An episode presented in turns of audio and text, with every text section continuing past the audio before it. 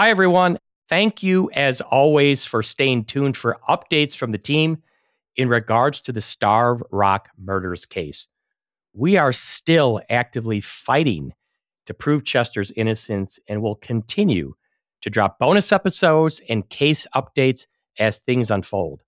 But separately, I'm super excited to share with you a new type of episode of the Andy Hale podcast that is different from the ones that cover a particular case, like the Starved Rock murders. We're going to be releasing episodes of wrongful convictions and cold cases. And I'm thrilled to share these with you. In these episodes, I'm going to be discussing a variety of wrongful conviction and true crime cases with some interesting people with a new person or topic in each episode. These will be standalone episodes, which I hope garner your interest as much as the Starved Rock Murders episodes have, and we've enjoyed doing so much together. We've got some fascinating guests lined up, many of whom you will recognize from the headlines as well as famous cases if you're a true crime fan. And if you're listening now, I bet you are a true crime fan. These wrongful convictions and cold case episodes will give you a chance to hear about these captivating cases from someone who was involved with them in some way, a definite insider's view, so to speak. In this first episode, I sit down with Gilbert King, the Pulitzer Prize winning author of Devil in the Grove, and the host and creator of the phenomenal Bone Valley podcast that tells the story of the wrongful conviction of Leo Schofield, who was convicted of murdering his wife and has spent over 30 years in prison. I think you'll enjoy our conversation. We've got a lot to talk about. Let's begin.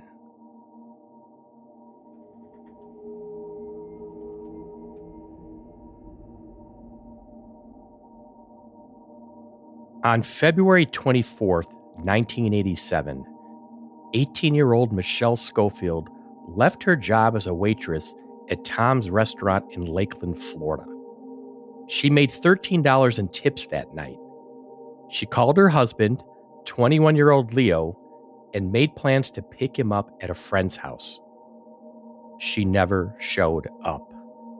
Two days later, Michelle's car was found abandoned on the side of I 4 and State Road 559. The next day, her body was found in a canal in a wooded area seven miles from her car. She had been stabbed multiple times. Despite the fact that there was no physical evidence linking Leo to the crime, he was charged with his wife's murder based largely on the testimony of a neighbor who claimed to have heard a commotion in the Schofield's trailer that night and then claimed to see Leo emerge carrying a heavy object wrapped in something. Leo was subsequently convicted and sentenced to life in prison. But did Leo Schofield really murder his wife, Michelle? The case took a dramatic turn when years later, fingerprints found in Michelle's car were matched to a man named Jeremy Scott, who had a violent past, including murder. At the time of Michelle's murder, Jeremy was 18 and lived with his grandmother in a trailer less than two miles from the canal where Michelle's body was found. Jeremy Scott would later offer a hair raising confession to Michelle's murder to Gilbert King, an investigative reporter covering the case. Despite Jeremy's confession and his fingerprints being found in Michelle's car, the prosecutor's office has continued to assert that they got the right guy in Leo Schofield. 36 years after his wife's murder, Leo Schofield remains in prison. And his attempts at parole to date have all been denied.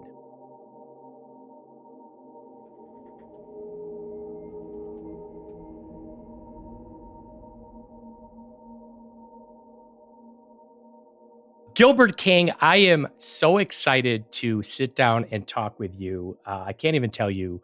Thank you for coming on this podcast. And I was checking out your bio. You know, you and I have a few things in common. Oh, let's hear. Both born in 1962. Okay. Sorry, I'm dating us there, but That's all right. both born on the 22nd day of the month. Okay. Both have lived in Florida for some period of time, and True. both have a French bulldog. How about that? Ah, mine's dead, oh, unfortunately. oh, but- I'm sorry. yeah, he died a few years ago, but um, that gets Yes. brought up in some bios every once in a while. And Yeah. I'm usually wearing a jacket. I'm like, well, there, I still have some of his hair on me, so he's still around, I guess.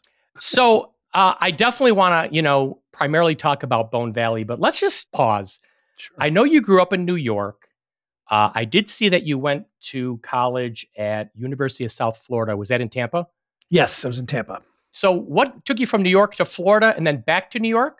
I went to college. I, was, I wanted to be a baseball player. They had a really good Me too. baseball school. Yeah, that didn't work out too well for me down there. uh, you know, you come from New York and these guys are playing year round, and they, they were a very good school at the time. And I just realized like this was a big mistake. I'm not going to play with these guys; they're just too much better. So I had to uh, do Plan B basically, and uh, I started actually like going to the library a lot and uh, reading, and I, I became an English major shortly before graduating, like t- two credits short of graduating. I just left and decided to move to New York. Um, and didn't didn't graduate from college. And I tried to take these. It was only two math credits is what I needed, and uh, I tried to take these CLEP tests to get to pass. I couldn't pass those, and so I said, "All right, this is not in my future. I'm not going to be doing math." You know, your plan B was exactly my plan B. My dad actually played professional baseball, Oh, and and you would appreciate this being a New Yorker. My dad played on the 1961 New York Yankees World Series team. you're kidding me! Yes. Oh Wi- my lord, I've got his World Series Yankees ring at home. I look at it every day. Um, that's an amazing story. Wow, Yeah, I, I yeah. love that. And so it's funny is my dad passed about 10 years ago, but he always felt like, you know, I went to law school. He was so proud of that. Like, Oh yeah, and, and like, like what I did was more impressive than what he did. I'm like, are you kidding me? You played professional baseball, you know? yeah, I mean, I know. I dream. would trade for, oh my God, in a heartbeat. But he would always come to my trials with, you know, was very proud. oh, that's very cool. So let me ask you this. The first big thing I saw, you know, is your book, Devil in the Grove, which I just ordered today on Amazon, Oh, by wow. the way. Yeah. Tell me what it's about and tell me what kind of caused you to write it. I had been doing a lot of research in, in Louisiana at the time, and, and it was a, a, a death penalty case back in 1946. And as I was going through the files, I saw a letter from Thurgood Marshall, and he was basically advising these young lawyers how to win this case. And I just thought to myself, what is Thurgood Marshall doing with a death penalty case in Louisiana? He's not even the the, the, the representative. He's not the de- defense counsel. He's just giving them advice. And uh, I remember thinking, like, after I saw that letter, I said, "What else was Thurgood Marshall up to?" Because I really didn't know. I knew, you know, I knew he'd done like Brown versus Board, these landmark civil rights cases, and you know, later become a Supreme Court justice. But I didn't know that he was doing like criminal work. And so I, I went back to New York and I said, I'm going to go down to Washington and look through his files. And I, I was in it looking through his files at the Library of Congress, and I saw this one letter, and it was from um, a, a lawyer in Florida, in Groveland, Florida, and it was written and it said, Thurgood, we need help immediately. This is the most dangerous place we've ever been. Um, we're, we're constantly threatened. Our lives are at stake. Send reinforcements. Call the Department of Justice. And it was like this panicked letter from one of the NAACP lawyers talking about Groveland. And I'm like, what's going on in Groveland that there's so, you know, this urgency and danger? And I looked it up and I found this case that was very similar to the Scottsboro boys case in Alabama, where these me- young men had been accused of sexually assaulting a white woman, which was like the, the most explosive thing you could do in the Jim Crow South. And it was just extraordinarily dangerous. They, they faced trial, they were convicted. Thurgood comes down, argues it, gets it overturned in the Supreme Court, and then the sheriff starts to kill the defendants. And it was like one of the most bizarre stories that I've ever come across. Like this sheriff taking the law into his own hands, basically. And so that was really what what I decided to get involved in the Grove because I hadn't seen anybody had written about it yet. What an incredible opportunity you created right there, just by having an interest and imagination. I mean, I always I always preach that. I mean, that's incredible story. And then you won a Pulitzer Prize for that. Yeah, And I also know you are a photographer too. Is that correct? yeah. I'm, I'm looking at the cameras in the background. I thought that was going to be one of the common things we had. I I'm a collector. I collect anything and everything. My office here is um, my my wife would call it a junk collection. I'd call it an art collection. So let's get into Bone Valley. This Sure. this oh my god! I already know I could talk for days. I had a good friend of mine, uh, Carly Rowland, who actually has an amazing podcast called Marginalized Murder about Ooh. a serial killer in Illinois, uh, potentially 51 women uh, all strangled since 2001. Anyway, Ooh. incredible podcast. Check it out. But yeah, Carly, Carly says to me, Andy, you got to listen to Bone Valley. It's the best true crime podcast out there. Wow. And I had been meaning to listen to it, and I finally got around to it. I didn't even tell her I was going to listen to it. And I, I literally finished it like in two days. Um, wow. I just I just could not wait. The storytelling was phenomenal. Um, mm, I could you. not wait for the next episode. You had so many uh, interesting people you spoke to. But I really think, you know, there's a lot of true crime out there, but there's not many people telling stories. There's a lot of people regurgitating articles, making fun of things, drinking wine, and that's all fine and dandy. Yours was really a story with a purpose that tugged at, you know, your heartstrings. And, uh, you know, I've been around the block with true crime. I mean, my law practice has been the last 20 years, primarily representing Chicago police officers, believe it or not. Yeah. So I have seen both sides of it. And when I listened to that first episode, Scott Cupp gives you that business card. Could you have ever imagined that you'd be sitting here today where you are at? No, I, I, that's a really great question. And I just, you know, like I do get people who talk to me about stories you, you know what it's like. There, it's like cases. There's so many of them out there, and you just get a, you get an email or somebody talks to you, and you know it, it's overwhelming. You don't really know where to go. You sort of feel like you need to look into it because somebody you know approached you. Uh, but this was unique because it was a judge, and I remember I went to dinner that night with a bunch of public defenders, and I said, guys, let me ask you something. This judge just gave me this card, and this is what it said, and they passed it around the table and they were kind of looking at it like a judge said this like there's they're not supposed to do this and it got to one of the public defenders from polk county where this case took place you know but it was 35 30 something years ago and i remember he said i know this case you should call him and i that tipped me off that something was wrong like this guy was saying i know of this case and yeah and that's how i got into it i just started talking to him about it and you know i was actually i graduated law school in 1987 and then I moved to Orlando, Florida, right out of law school. Um, right there. And I was I was living in Orlando, Florida, when Leo Schofield was convicted. I've driven through Lakeland, Florida, a hundred times. Yeah. And so, when is the first time you know you decide to kind of check it out? When do you think, hey, maybe I'll do a podcast about this? Well, that's a really great question too, because I had originally my intention after I started looking into the case, and Judge Cupp told me to read the transcript, which I did. I definitely saw something there. And I, I said, you know, maybe this is a situation where I'm kind of in between books that I'm writing. I could maybe go down and spend a few months and just sort of write a, a, a long feature story about this case because I thought it was interesting. And, you know, right away after like visiting Leo in the prison and just hearing him talk, I remember coming out of there and I, I had not been a big podcast fan at that point, but I listened to a couple of them.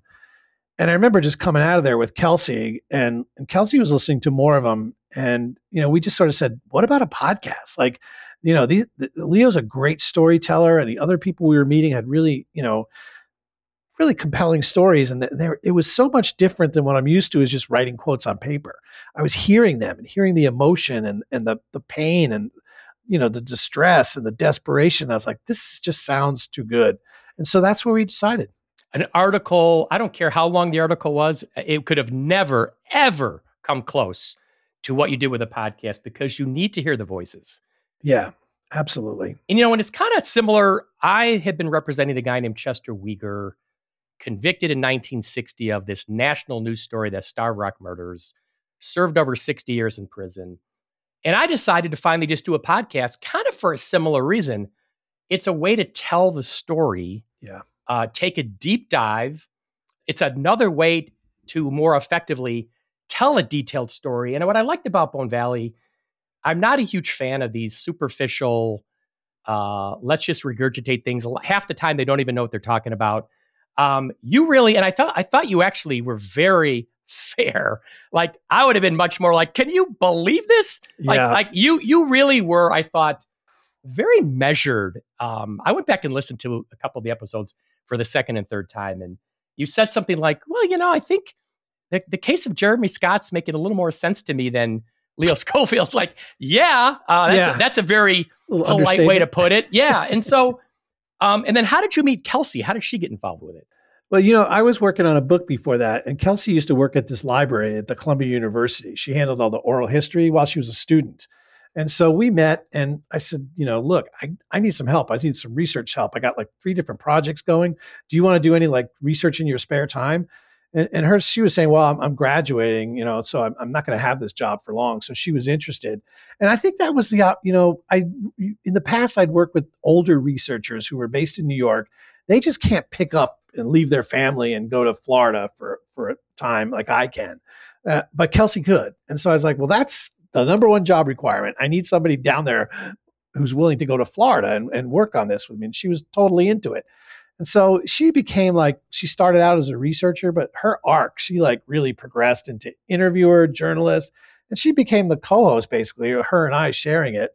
And it really reflects the work we did together over these four plus years. Well, shout out to Kelsey. I thought she was an amazing sidekick to you. I love when she'd be like, just open the goddamn letter. Yeah, yeah, yeah. There's no She's like- setup. just open it. Read it. Jesus Christ. Like, I mean, yeah, there's so many just genuine moments. I love I one of my favorite parts is her interview of Jerry Hill, who I want to talk about in a minute. And I love how he how she said she was so nervous, but it kind of disarmed him. And she's like, "Can I interview?" He's like, "Well, uh, let's." And he's, he's so kind of like, "Well, let's see. Uh, go ahead. We'll, we'll, Yeah. we'll, we'll see." You know. Right. Um, and we're going to talk more about him. But Yeah. here's what struck me. I say this from somebody who's been around the block and back many times. I'm not naive. I'm not one of these persons who thinks everybody's wrongfully convicted. Some are, some aren't. I call them like I see them. Every case has to be judged on its own facts. But here's here's the thing that I that was just so powerful to me. Not only hearing Leo, I thought Leo was very authentic and I believed him.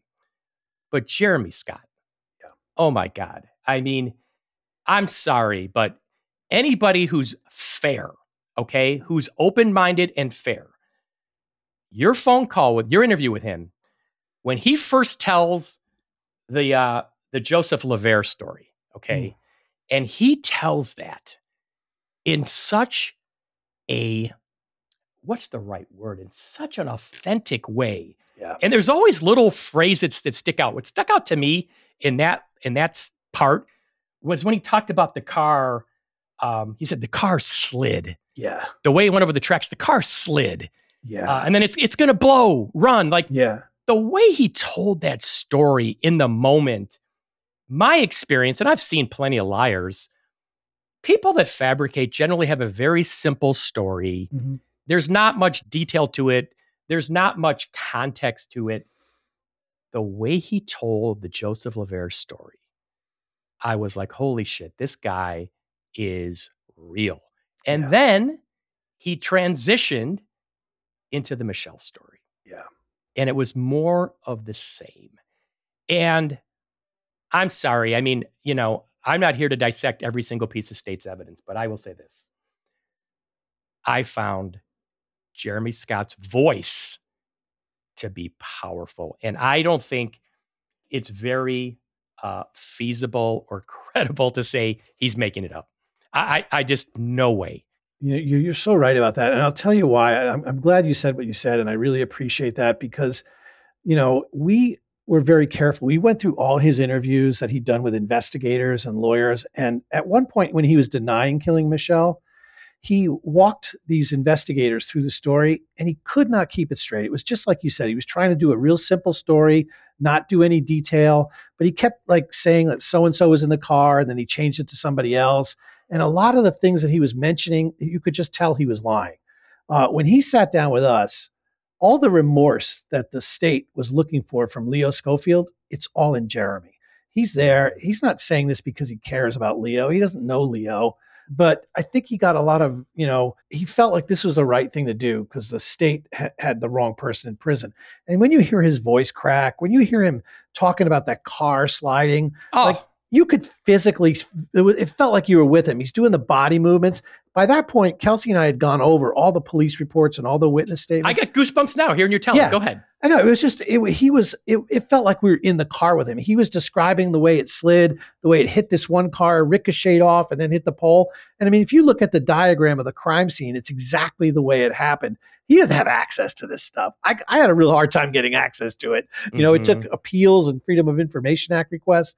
There's no way this stuff wasn't you know mentioned in the trial or anything like that because I didn't know who he was. But everything he said in that Lavere killing was accurate. It all matched up. And then the hat. He's talking about the black hat that he unsolicited brings up that he said belonged to his cousin uh, Jason Scott, had Yeah. his name on it. Um, the way he, you know, said, you know, run, it's going to blow. He didn't want people to see his face. And the whole thing, there, there, there was when I heard that, I was like, there's no doubt in my mind, this guy is telling the truth about this. And then Yeah. it just transitioned into Michelle's story. And I thought, I thought the way he told that story was very similar and powerful in the moment, authentic, kind of matter of fact with emotion, not not rote. I mean, you know, and I mean when he just goes through it and even little things like um he's talking about the knife and he said, "Oh, it comes in it comes in twins." And I Yeah. took one of them. Little little weird details like you're not going to make that up. I That's mean, exactly what I think. You know, you know, just- I mean, it's too specific. You know, Yeah, and you know, my my overall point is the way he told the story. Like I said, I, I just think anybody being open minded Yeah. is going to say, "Holy shit, Yeah. this guy is telling the truth." Was that your reaction when you first heard him? Yeah, I mean, uh, we didn't know what to expect going into that. It took so long to get this interview. We didn't really, when we planned out the whole series, we didn't think we'd ever actually hear from him, and he was just not going to be a voice on the show. Um, and then, you know, when he finally agreed to be interviewed, which was really getting kind of late, you know, we went in there, we didn't really quite know what to expect. And, you know, we thought when all the cops and investigators interview him, he's always handcuffed to the table. And this time they're letting him in with Kelsey and me, and nobody's there watching. I was kind of surprised when I heard that, frankly. yeah, and I was like, I don't think the new warden like knew him very well because he just transferred there, and I don't, I don't know what happened there, but it was actually worked to our favor because we just treated him like a human being, and just Mhm. you know said, "What is there anything else you want to tell us? You know, is there anything you want to say? Because we're here for your story." And he just relaxed, and you could feel it. I mean, he just everything he was telling us. I mean, I didn't, I, mean, I couldn't catch him in a single lie, and there's parts he couldn't remember, um, which I think is really common. You probably dealt with this, but yes, people who kill they get you right to the point and then afterwards they get really vague about the actual act because i just think to, to actually say that about yourself and what you did is just too traumatic. And so he doesn't quite get to that moment. He says i lost it. I killed her. I stabbed her. And then he starts talking about what he did with the body. You know he doesn't want to dwell on that and that was a common thing we found through through the Lavere case too he didn't want to really talk about shooting someone uh, he said, I pointed the gun, it just went off, and you know, that kind of thing. He's very vague about it. But that makes sense. I mean, that's a s- Yeah. kind of thing when you throw pictures of an autopsy at someone and they have a reaction like that, there's a reason they have an action reaction like that. Yeah, I, I thought you did a really nice job of humanizing him. I mean, hey, this guy's done some terrible things, right? He's committed some horrible crimes. Um, and I'm not defending any of that, but I Yeah. will say this. I mean, it's a more complicated issue. This guy grew up in a messed up situation. I thought his humanity came through in your interview. He's talking about what did he say? Sleeping with dead bodies, like Yeah, like that's my punishment. You know, he- Yeah, he's I mean- clearly tortured by this. he it was emotional hearing Yeah. him you know what kind of gets me is like the state of florida why is the first version gospel right Yeah. right the first version of course is a denial that's that's no surprise Right. why is it then when somebody changes their mind and actually wants you know to kind of like release it why is that now you know like like the second version can never be the truth it's like oh he already said that Yeah. he didn't do it you know Right. i mean it's just like so now everything he says cannot be true because Yeah, you know, yeah. like, that's not how it works, you know? No, no, you know, and um, so I want to get into a couple details that you brought up that I thought were powerful. The ten dollars, obviously, I thought was a strong piece of corroboration. If she had thirteen dollars in tips and you know bought some gas and three dollars of gas, he took. Why would he say he took ten dollars? I mean, you know, he could have just said I took some money. He could have said nothing. Does he even know fundamentally that she had called Leo on the phone? I don't think he knows that that that um, she was talking to Leo. I, I don't think that he just said that she was on the phone with someone. How does he get that right? I mean, she we know that she calls Leo from a phone, right? Okay, that's part of his story. She's on the phone talking to somebody. Okay, I mean, like that's just an incredible piece of corroboration right there that he wouldn't necessarily know. Like, it's not like he said, "Oh, I just happened to run into her on the side of the road" or something. You know, he's got her on the phone. Right. No specific thing that can be Yeah, checked. You know. I mean, yeah. it's just, and and I, you could say, well, maybe he got the newspapers and stuff. I don't think he did. He barely reads. He, you know, he's No, It's not- accurate, but I and you know he's familiar with the area, like you talked about, which I thought was super powerful. He talks about covering her in wood. Maybe he would have known that. But here's one. I always say this in my cases. There's always something very small, a little detail that is innocuous that turns out to be huge. And I'll give you one that I kind of found. okay. I was poking around just a little bit, uh, trying to prepare for this. And I, I came across on the internet a brief. It was called, let me find here, the state's response to the court's order to show cause. This was January 31st, 2017. And it was a state's brief. It had a bunch of exhibits on it, but it summarized some of the trial testimony. Okay.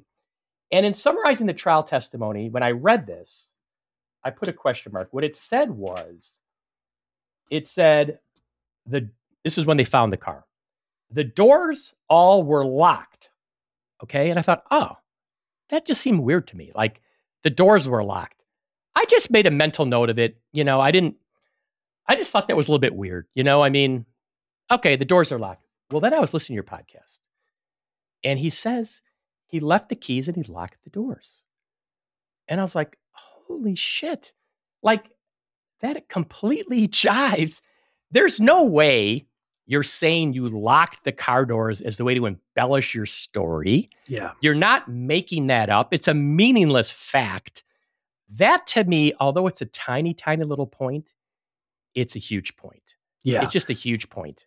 You- You're absolutely right. And honestly, there was a there was a lot of those little moments, and not all of them got into the podcast, but I'll tell you one that didn't, which I always I loved. We just never could find a place to put it for some reason. Um, but it was one of the calls that Jeremy made with his grandmother when she was. You, you heard part of it at the end of episode five, I think, where he's Mhm. talking to his grandmother, and he's like, "Grandma, they're coming after me. You know, they're- they're- it's about a dead girl, and you know, remember where we used to live, that kind of thing." You know, the, the- obviously, when the police came in, they told him what had happened, and they gave him some information. And he says something to his grandmother that's so, I think, is just so telling. He says, "Grandma, the police said that that they found blood in the trailer, and that's that's what had me so confused." Like Right. because the police know, you know, the police Yeah. at that point, you know, they Yeah. they think you know that that's where the facts are in a trailer, and he's like, "What? There's blood in the trailer? No, no, no, that's not where it is." So he tells his grandma he's confused by that. Those are the little things that you pick up. There's like no way that's going to happen like that. Yes, that, I mean, exactly right. And there was another thing. I'm glad you brought up the phone calls with his grandmother. This this document that I just referenced that I saw online, Mhm. it actually attached some transcripts of the phone calls with his grandmother. yeah, And I didn't realize this until I read this. So when he is talking about stealing stereos, he's talking about doing it with friends, not by himself. Because he says, I'll read a couple quotes. He says, only way I could think of it is because me and a couple other guys, when we used to see cars on the side of the road, we used to, you know, get in them and, you know, steal stereos. And then he says again in the same call, because me and a couple other guys, and then he talks again about how they he used to do this with with a couple of his friends. And I thought, yeah, they probably had a car and they're driving down I-4 and if they see a car stalled on the side of the road, this is not that situation. How's this guy what's he walking on I-4? No. So it doesn't even fit this whole modus operandi of uh stealing stereos with friends. Yeah. Uh doesn't even fit here.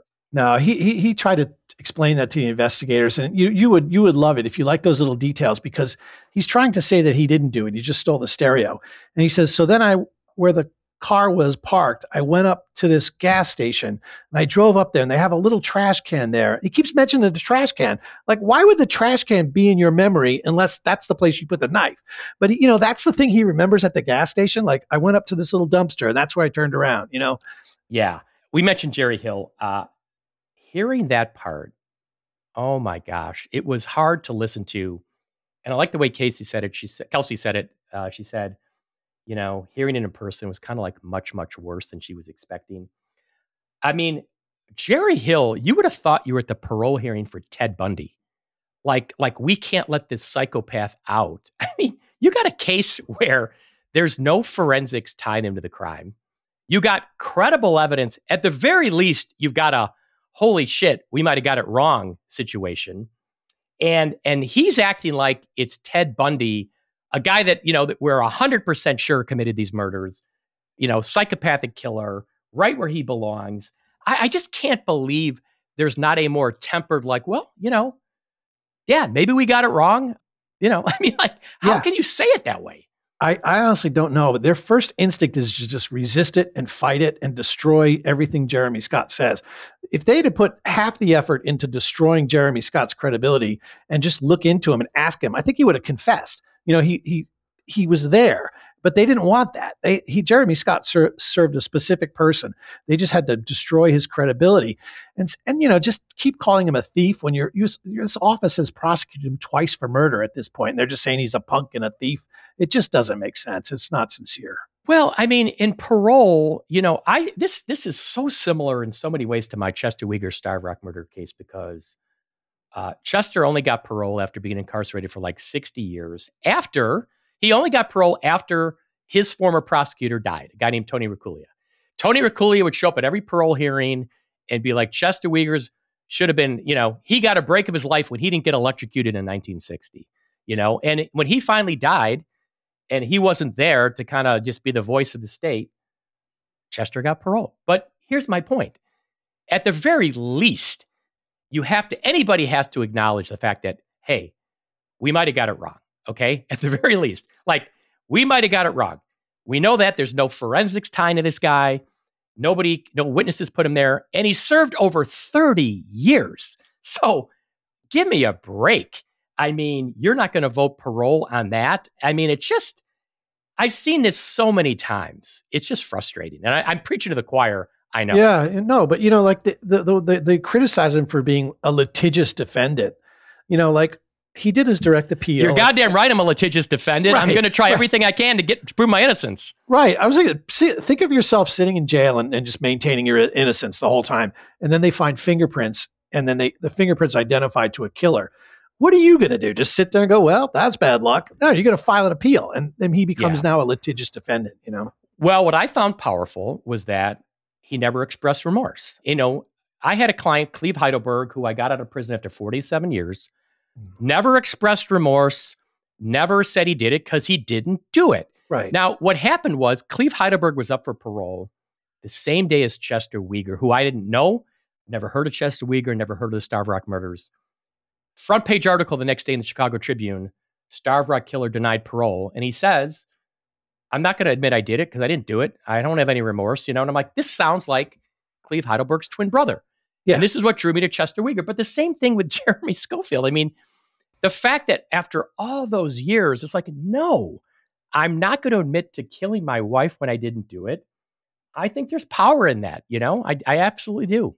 Yeah, especially when it's hurt him at every stage. I mean, like, you know, he if he'd expressed remorse, he was a model inmate. You know, all he'd have, he just said, I can't dishonor my wife's memory by saying that. I'm just not going to make that part of the public record. It's easier for me to do the time than to live with that lie. Um, and so he won't do it. I mean, he could have been out of prison decades ago if he'd had taken that second yeah. degree, you know, murder plea. He would have been out back based on sentencing back then, and he had no prior record. He would have been out, you know, decades ago. But he, he won't do it. Um, and that that is telling. That has to count for something, you know.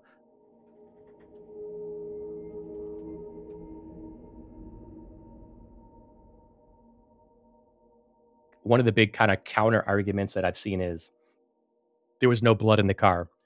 Now, me personally, I, I agree with the way you discussed it on the podcast that he, the initial stabs were probably likely in the car. He does say in his interview that she fell out of the car. Okay. So I think it very well could be exactly like you kind of, you know, said that, you know, he stabbed her, you know, however many times, a couple times she got out of the car and he stabbed her many times in this fit of rage that you probably don't even remember.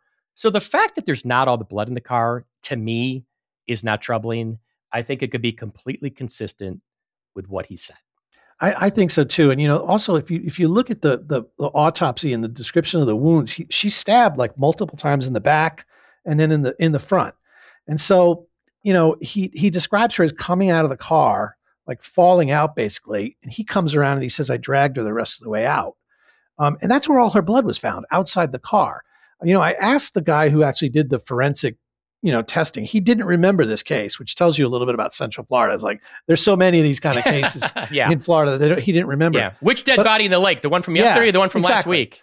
But you know, I said, well, in general, I'll just ask you a general question. Could you imagine any situation where a woman is stabbed in a car and there's no blood found in the car? And right away, he said, was she wearing a jacket? And you know, eh, his explanation was a lot of times you do a stab. It's not like the movies where the blood starts gushing out. You know, sometimes it's just captured inside the jacket that's where all the blood was found in her jacket and on the ground. I mean, it was pretty, to me, it was pretty obvious. You know, I'm so glad you just said that because I have actually, on a couple occasions, tried to retain blood experts for that very reason to say, oh, you would have expected to see a lot of blood here, and there's not. And both times the expert said to me, blood, you know, blood pattern experts said, no, oftentimes there's not blood, not much blood. It's just, yeah. it doesn't have to be, like you said, a Monty Python, you know, right right. Uh, you know, blood just gushing out everywhere in the car. And people just expect that and want to see it, you know. I wanted to ask you about this Downy bottle that was back in the hatchback area. Was that there was was that Michelle's blood on that bottle? Yes, that was definitely identified as Michelle's blood. It was. Yeah. And so I think that's also got to be something that gets put in the Jeremy Scott column. And my explanation, I mean, my kind of thinking about that is we already know he's back in that hatchback area, right? Because his fingerprints are on like the um whatever that document was. Yeah, it was a receipt for some rental. Yeah. yeah. So he's back there. Yeah. And and so I'm thinking, so how does her blood get on this Downy bottle? We know he's back there. Uh, I think there's a very, very high chance there's blood on his hands. Okay. Yes. Because he's stabbing her 26 times. And I just thought, well, gosh, that sure sounds like he accidentally smeared that Downy bottle. Didn't know it. I didn't see pictures of it. Is it is it small or? Yeah, it's a pretty small smear. I mean, it's just it's probably like the size of like a pinky. You know, just like a little oh. blood that just like there. See? see, and he wouldn't even know he did that. No, he wouldn't. You know, but and, if if you take the flip side, let's just play devil's advocate. Yeah. And Leo wrapped up Michelle in the back of the trunk, dumped her body out. You know what I think's happening in that situation? Everything in the hatchback's getting tossed. It all it's all going in the dumpster the Downy bottle, the whatever. I mean, like you're going to be meticulous. You're not. You're not leaving anything back there. Yeah, it didn't make sense. It didn't make sense. And where they found the car, like where if if that was Leo and his father, where were they going? Like, why do they feel the need to get rid of the car? Like, it just doesn't make sense. And it, you know, coincidentally breaks down. You know. Well, yeah. I mean, the way he talks. This is another point where I thought his storytelling was so authentic. Um, when he talks about she she put the car in drive, he grabbed the gear shift and put it in park. I thought that um, was very again, it's a detail that I just saw no reason to make it up. It seemed so kind of from the heart uh, I was curious if you ever talked to a mechanic or something. I, I, did see documents about like the flywheel was broken or something. Yeah.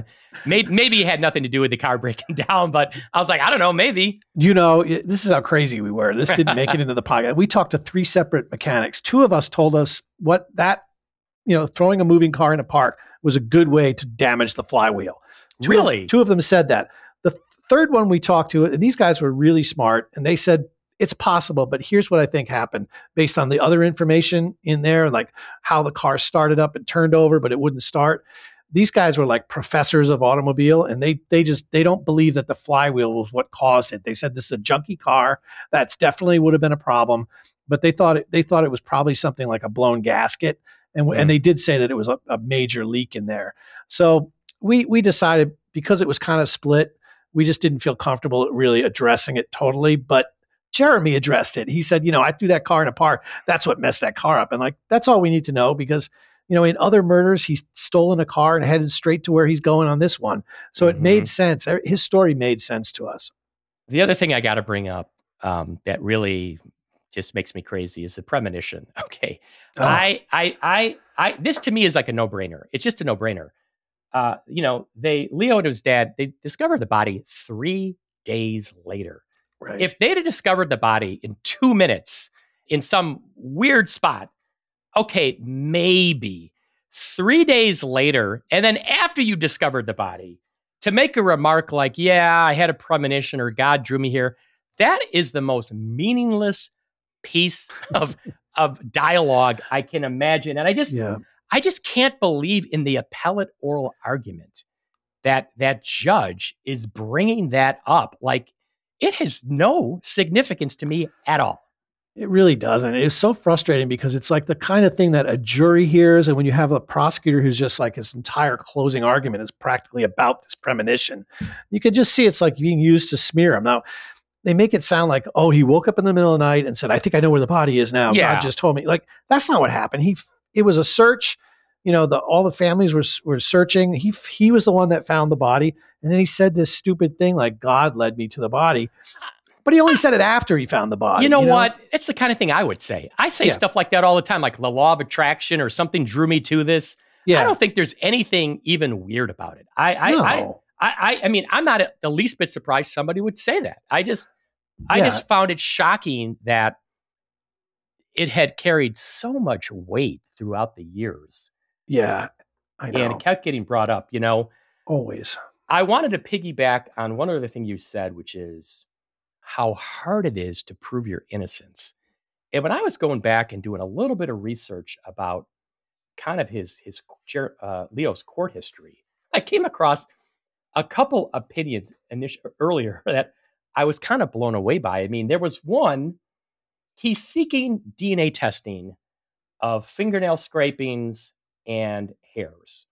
And the state of Florida objects and says the DNA testing would not exonerate Leo. And as to the fingernail scraping, it would be inconclusive. I was like, are you kidding me? It wouldn't exonerate him? And, and who are you to say it would be inconclusive? Yeah. That got reversed. But my point is, the trial court said that. I thought that was right. a stunning opinion. And then he brings a motion for post conviction relief alleging newly discovered evidence, which is the fingerprints.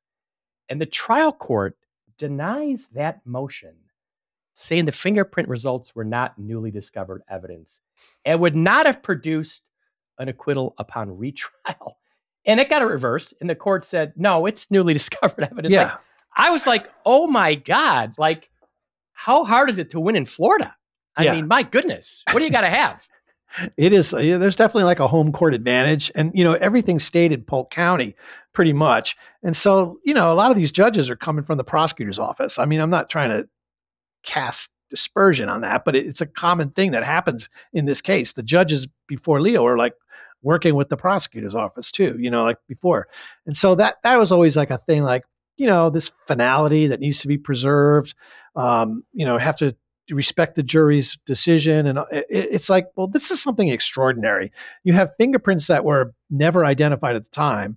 Um, both sides agree these are legitimate fingerprints. It's Jeremy Scott and then Jeremy Scott ultimately confesses in detail to this, and they're fought every step of the way. I was looking back at a little chronology I wrote, and I didn't realize that Jeremy Scott's fingerprints, like they matched those in, I think it was 2004. Yes. Oh my God. Okay. Okay. So let me do the math. Is that, that's 19 years ago? Yes. Okay. Holy shit.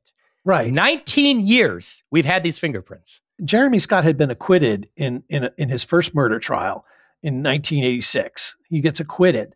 Um, the the investigating detective Richard Putnell is the same detective, in, you know, who's handling the Leo Schofield case. Why wouldn't he just say, you know what? We there's some known murderers in the area. I know one of them particularly who's out free because he got acquitted, and he lives not too far from where the body was found.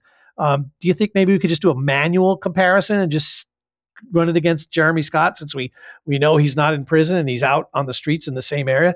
It was never done. Or if it was done, we don't, you know, I don't I'm not going to go that far. But for some reason they didn't make that connection.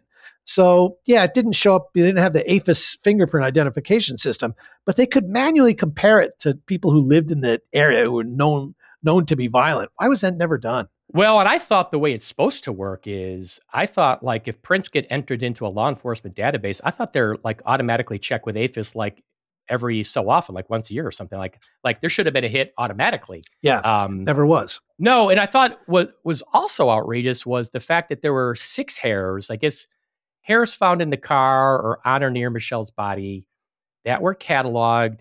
They were never tested. And here's the crazy part about that they got destroyed. Okay, so here in Chicago, uh, you know, all evidence in a murder case is preserved. I mean, it's just it's preserved, and you never know what's going to happen down the road. And here's the thing about those hairs: in the 1980s, we couldn't test them for DNA, but you know what? Now we got advanced mitochondrial DNA testing. Hell, we could test those hairs now. In my Chester Weger case, I found there there was a hair found on one of the women's fingers. I submitted it to Bode Technology. Uh, this is just last year. And they could do mitochondrial DNA testing on that hair. And you know what? It excluded Chester Weger. Ah. So that hair evidence should have never, ever been tossed. It's vital. And going back to one of your points about the prosecutors, uh, I'll kind of maybe say what, what you didn't want to say, which is, um, you know, the parole board was two former prosecutors, a former chief of police. Here in Illinois, they try to make these parole boards a mix of you know people that have worked for the state and people that work for the defense. You know maybe it's a public defender maybe it's a criminal defense lawyer. You got to balance it out a little bit. Um, i actually just filed a motion in my my starved rock murders case to disqualify the special prosecutor now because they're not doing anything and i found a great law review article i'll send it to you it's 2017 oh, it. it's a law review article about prosecutors have an inherent conflict of interest and it just talks about you might not even know you have it. You know, you want to advance in your office, you want to get reelected, you want to kind of preserve the victory for the team, even though you weren't the prosecutor. So there, there's all these things at play. And I have seen this firsthand many times. There is such a reluctance on prosecutors' office, even prosecutors who work for a supposed conviction integrity unit or something like that, there is just a real, real reluctance to really dig and to try to get to the truth. Sometimes it's intentional, sometimes it's just an inherent bias. But I think that until that changes, and I don't know if, if how to combat that, it's very difficult, very, very difficult. Yeah, I mean, uh, the thing that always struck me, and I, I'd be curious to hear what your opinion of this is, because we didn't really delve into this. We just stated it as factual. But, you know, the guy who tried to send Leo to the electric chair. A couple years later is also the guy who tries to send Jeremy Scott to the electric chair for another murder. He's now charged with doing the investigation on Jeremy Scott in a murder case that he also got the conviction of Leo Schofield.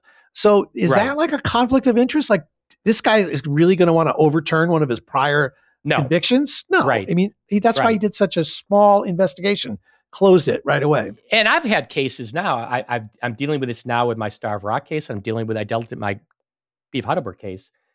I had process. I mean, these were cases that were you know half a century old, but yet the prosecutors today are still trying to preserve the victory of the old office. Like, you know, I mean, it's just like it's just part of a team. I mean, there's just not like like let's take the flip side.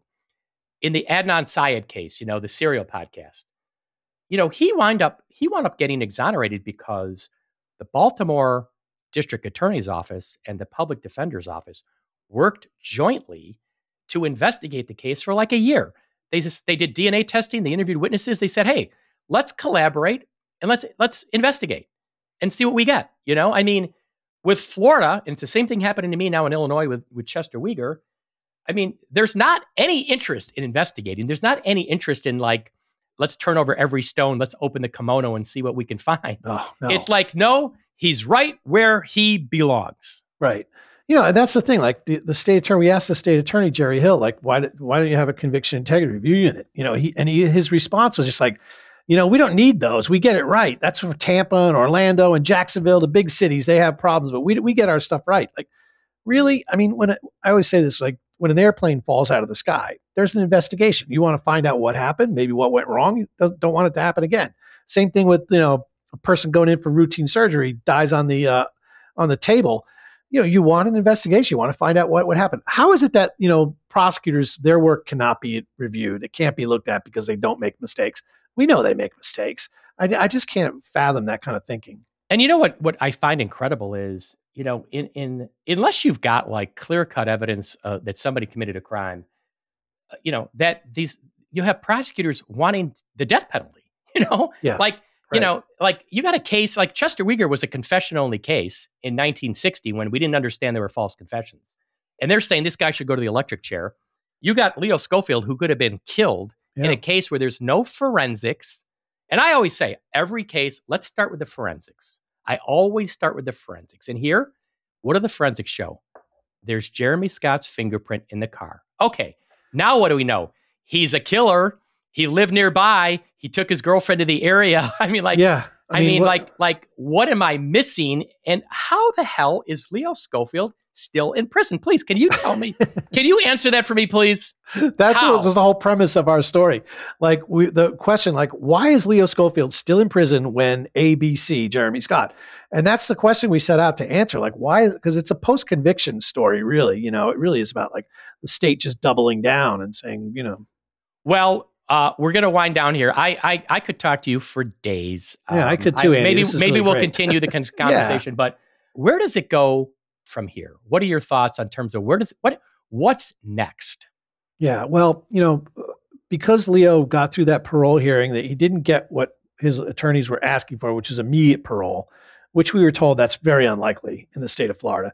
But they did give him 12 months, and he got transitioned to this place called the Everglades Reentry Center and it really just prepares inmates for freedom. And so he's in there with like a bunch of old guys who are not troublemakers, who are having served decades, and they're just getting them used to life skills to get out. So he's in a very safe environment.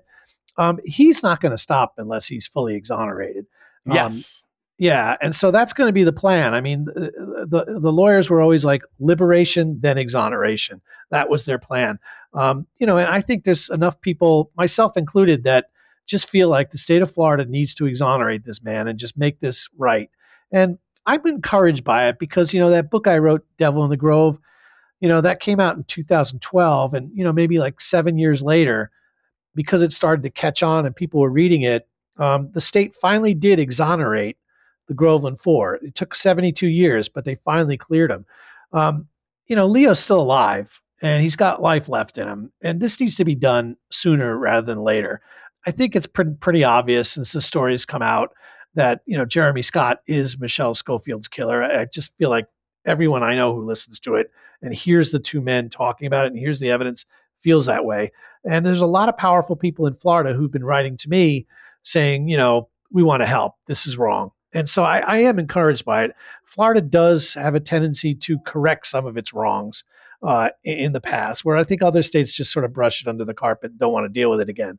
So yeah, it's embarrassing. I hate that my job is to sort of go in there and find these kind of stories and and beat the hell out of people for it. But I also want I'm proud of Florida for doing the right thing, and I think they are going to do the right thing with this eventually.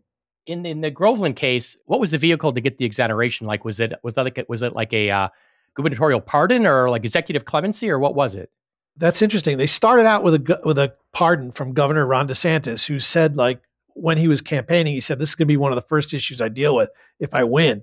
And you know, true to his word, on the, I think it was the second day in office, he did it. He pardoned wow. the Groveland Four. Okay, um, but that was only a pardon. You know, obviously, guilty yeah. people can be pardoned. The families were like, "We want exoneration." Um, so the the FDLE, as part of the pardon, had to reinvestigate it, and they couldn't find anything. And it landed in the lap of a state attorney in the original district where this happened, the circuit. And he just said, you know what? I can't just go back to these families and say there's nothing to do. There's no path to exoneration because we're talking about posthumous exonerations and it's just a little more complicated. And he called me up and said, you know, the only thing that can help these this, these families is some kind of new evidence. And you know, we went through this. I spent like months with him, like working through things, riding around in trucks, going look for missing evidence. I could never find the the state's evidence from the original trial. And uh, last summer, I got a text from him. It was two summers ago with a picture and he found the evidence in a different courtroom. Um, wow. And this was the these were the original pants that the state had held up and said, "We've examined them. That's a semen stain. This is the man who did wow. it." He did a DNA test like in one day, and they said there's no human stains on this pants. Oh and my now God. he had yeah, so it became evidence of prosecutorial misconduct. Holy they falsely cow. represented it. So that it took a miracle in a lot of ways, but That's amazing that that evidence was sitting like in a dusty courtroom that nobody knew about. Yeah, I looked so hard. cow. You know, they don't let me go back there and look around, but I would have. Oh my god. Well, I think you know, uh, and I've done this. You know, this is the reason I I had my podcast about the Starved Rock murders. I think you've got to use these storytelling vehicles to shine a light on these injustices. It's a great way to reach an audience. It's a great way to tell the story, Yeah. do a deep dive, get into the details. You couldn't do it through a newspaper article or an op-ed or even a book. I Like think I said, I'm sorry, but if you listen to anybody who listens to that Jeremy Scott episode, uh, Dear Mr. King, uh, episodes eight and nine, I'm sorry. Case closed. He did it, not only by his story, but all the other circumstantial evidence, the pieces of the puzzle, they all line up. I really hope Leo gets exonerated. I hope he gets justice. Uh, kudos to you and Kelsey for shining a light on it in a truly remarkable storytelling way. Um, because it could have been done. You could have just done the podcast and, you know, it could have been still told the story, but not the way you really told the story as a storyteller. You could tell that you are a writer. And so I just want to tell you how much I enjoyed it. And I really hope everything works out for Leo. I really do. And if there's It's any so way I can help, let me know. Yeah.